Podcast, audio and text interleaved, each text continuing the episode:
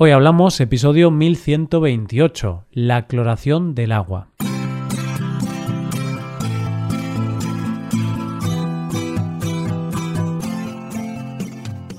Bienvenido a Hoy Hablamos, el podcast para aprender español cada día. Publicamos nuestro podcast de lunes a viernes. Puedes ver la transcripción, las explicaciones y los ejercicios de este episodio en nuestra web. Ese contenido solo está disponible para suscriptores. Hazte suscriptor premium en hoyhablamos.com. Buenas, oyente, ¿qué tal? ¿Cómo llevas la semana? Hay veces que pienso que la historia siempre es cíclica y evolucionamos para volver al punto de inicio. Y es que algunos expertos dicen que al final de este siglo se espera que el agua, eso que tenemos tan a mano, sea un producto de lujo. Y precisamente en el episodio de hoy vamos a hablar de ese bien tan preciado como es el agua. Y cómo uno de los grandes momentos históricos fue ese momento en el que el agua pura y limpia pasó a ser algo común para todos los humanos. Hoy hablamos de la cloración del agua.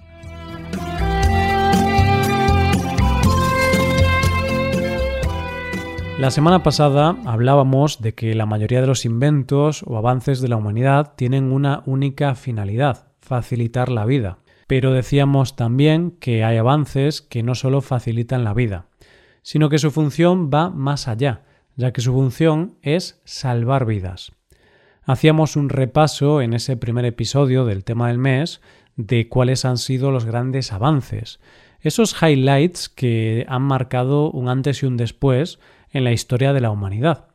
Esos avances que hicieron que pasáramos de una época muy oscura, donde la mortalidad era muy alta, a lo que podríamos decir la modernidad. Y cuando digo salvar vidas, no me refiero a unas cuantas vidas, me refiero a salvar muchas vidas, millones de vidas. En el episodio de hoy vamos a hablar de uno de esos avances. Un avance que hoy damos por normalizado, aunque aún queda mucho por hacer, pero que según los datos, desde su instauración, ha salvado 177 millones de vidas en todo el mundo.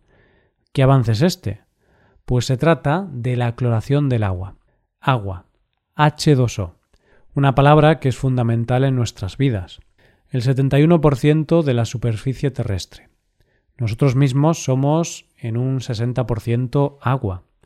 Necesitamos agua para sobrevivir. De hecho, es lo primero que te dice el médico cuando vas a consulta, que bebas agua a diario. El agua hoy día es símbolo de una buena salud y de una buena calidad de vida. Pero el agua, en sí misma, es un poco como el yin y el yang, porque es fuente de vida, pero a la vez es un foco de bacterias hasta el punto de que puede matarte. Durante gran parte de la historia, la mala calidad del agua ha provocado muchísimas muertes, y es por eso que la cloración del agua, hacerla potable, ha sido uno de los grandes hitos en la historia de la humanidad. Todos sabemos la diferencia entre el agua potable y el agua no potable, está claro. Una es apta para el consumo humano y la otra no. Pero, ¿qué es la cloración del agua? ¿En qué consiste este proceso?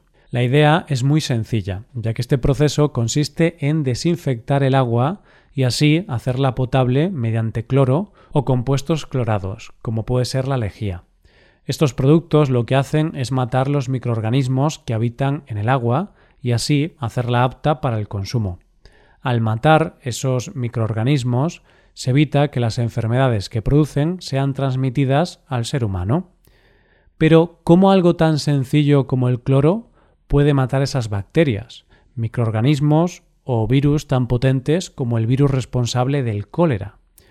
Bueno, esto es algo muy complejo, pero voy a resumirlo mucho para que lo entendamos de manera muy sencilla.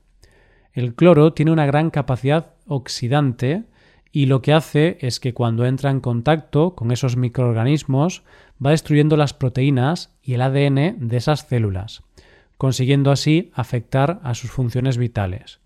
Así, estos microorganismos se van debilitando poco a poco hasta que se mueren. Evidentemente, una vez muertos, no pueden seguir produciendo enfermedades y por lo tanto se detiene el contagio. Vamos, que es por eso que el cloro es lo que se utiliza en las piscinas porque no solo elimina todas las posibles bacterias que pueda haber en ellas, sino que la dosis adecuada de cloro hace que no salga moho o algas. Y seguramente ahora mismo en tu cabeza estés procesando todo esto y te estés haciendo el razonamiento más lógico de todos.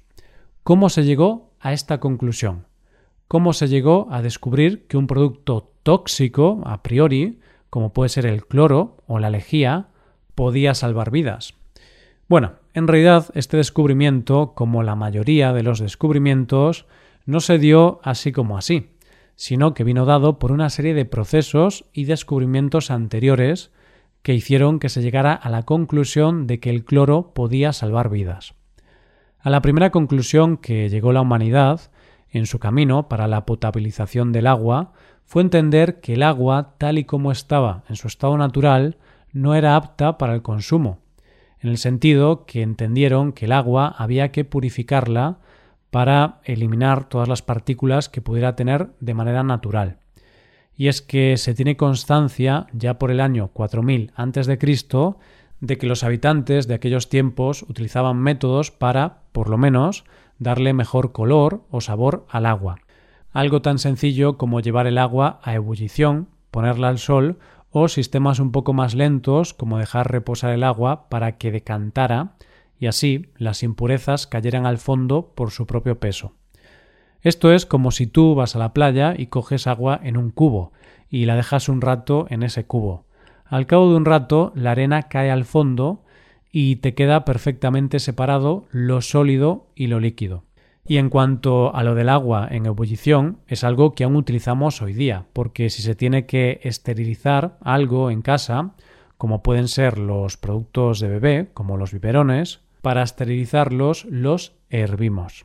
Y fíjate, oyente, que uno de los primeros sistemas para intentar tratar el agua a gran escala se produce en la ciudad de Venecia, donde lo que se hacía era recoger y acumular el agua de la lluvia. Se construyó un sistema de cisternas debajo de las plazas y otros espacios públicos y construyeron un sistema en el que el agua no iba al consumidor directamente, sino que se filtraba con arena. Así que una vez que el agua era filtrada por la arena, donde quedaban todas las impurezas, llegaba al consumidor a través de los pozos. Y puede que te parezca un poco raro esto de la arena, pero realmente es un sistema que se sigue utilizando. Es el que se usa en las depuradoras de muchas piscinas y también se usa en los acuarios para limpiar el agua. Pero para poder llegar a la cloración del agua antes tendría que llegar un descubrimiento tan grande que haría que cambiara la historia de la salud pública para siempre. Y ese descubrimiento fue la teoría microbiana de la enfermedad, de Louis Pasteur. En ese momento se descubrió algo fundamental, ya que se descubrió la existencia de los microorganismos. Hasta ese momento nada se sabía de la existencia de seres vivos tan microscópicos que no se pudieran ver. Pero es que además ese descubrimiento fue mucho más allá, porque no solo se supo que existían, sino que, sobre todo, eran los causantes de un gran número de enfermedades entre los humanos.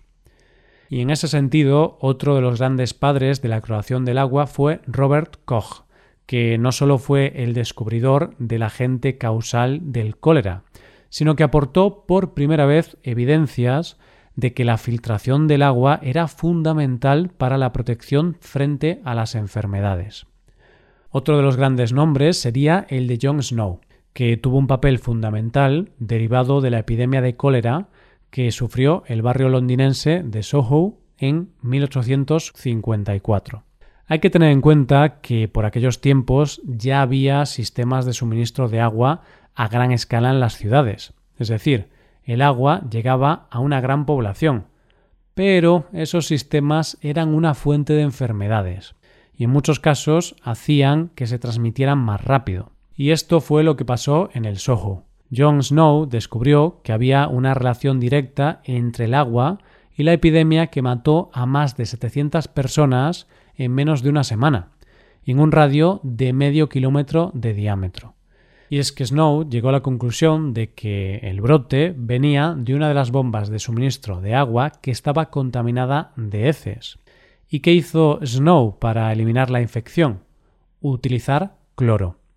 A partir de ese momento, el cloro se empieza a utilizar en toda Europa como desinfectante para el agua, pero se utilizaba como método para evitar epidemias. Sin embargo, hubo un hombre que fue más allá. Su nombre era John L. Leal y fue el primero en idear e implementar la primera planta en Estados Unidos de desinfección del agua mediante el tratamiento de cloro. Es decir, que todos los anteriores dieron los primeros pasos hasta que Leal se dio cuenta de que ese método no solo se podía utilizar como solución a un problema o epidemia, sino como un método de prevención. Fíjate, oyente, que esto ocurrió en 1908 y unos años después, en el año 1914, ya 21 millones de personas recibían agua potable y tratada con cloro en todos los Estados Unidos. Pero la idea de Leal no fue fácil de asumir por la gente, pues él sabía que la idea de introducir un elemento en el agua tóxico, como el cloro, podría asustar a la gente. Siendo consciente de este problema, gestó la idea de la planta de cloración sin decírselo a nadie. Por este motivo fue llevado a juicio, para ver si realmente aquella agua era más sana o era más peligrosa. Y esta fue una parte de la conversación con el juez.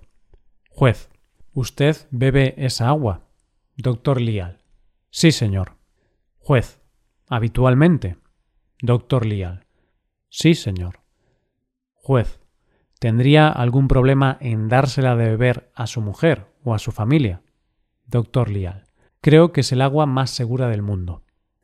Y es que la clave en la cloración del agua está en el equilibrio entre la cantidad de cloro y el tiempo que debe airear el agua antes de su consumo. Y no se equivocaba, porque gracias a este sistema se han conseguido salvar muchísimas vidas y evitar enfermedades tan graves y letales como la polio o el tifus. Pero aún queda mucho por hacer, porque aunque a veces nos cueste creerlo, no todo el mundo tiene acceso al agua potable. Y de hecho, las estadísticas dicen que una de cada seis personas no tienen agua potable, y es una de las principales causas de enfermedades en el mundo. Esperemos que en poco tiempo esos grandes avances que dieron todos estos hombres lleguen al 100% de la población, y que abrir el grifo y que salga agua potable sea un derecho y no un lujo. Esto es todo, espero que os haya gustado mucho el episodio y espero que haya sido de interés. Muchas gracias por escucharnos. Por último, te recuerdo que puedes hacerte suscriptor premium para ver la transcripción, los ejercicios y explicaciones de este episodio. Para ver ese contenido tienes que ser suscriptor. Hazte suscriptor premium en nuestra web hoyhablamos.com. Nos vemos mañana con un nuevo episodio. Muchas gracias por todo. Pasa un buen día. Hasta mañana.